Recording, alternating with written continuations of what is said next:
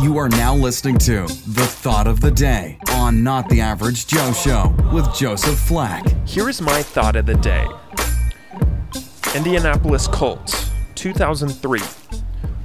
The Indianapolis Colts scored 21 points in the final five minutes of Monday Night Football to knock off a truly stunned Tampa Bay Buccaneers. The Colts ended up winning 38 to 35, trailing 28 to 7 in the fourth quarter. Boston Red Sox 2004 overcame a 3 to 0 series deficit to beat the Yankees in the ALCS. In 2011, college football player Russell Wilson was picked 75th overall in the draft.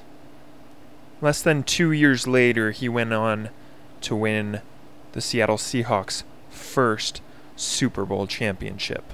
And last but not least, love him or hate him, Donald Trump was doubted by everyone, even his own party. And now he is our 45th President of the United States. The whole point of this thought of the day is that you could be down 28 to 3 at halftime and still lose. So don't give up. Never give up.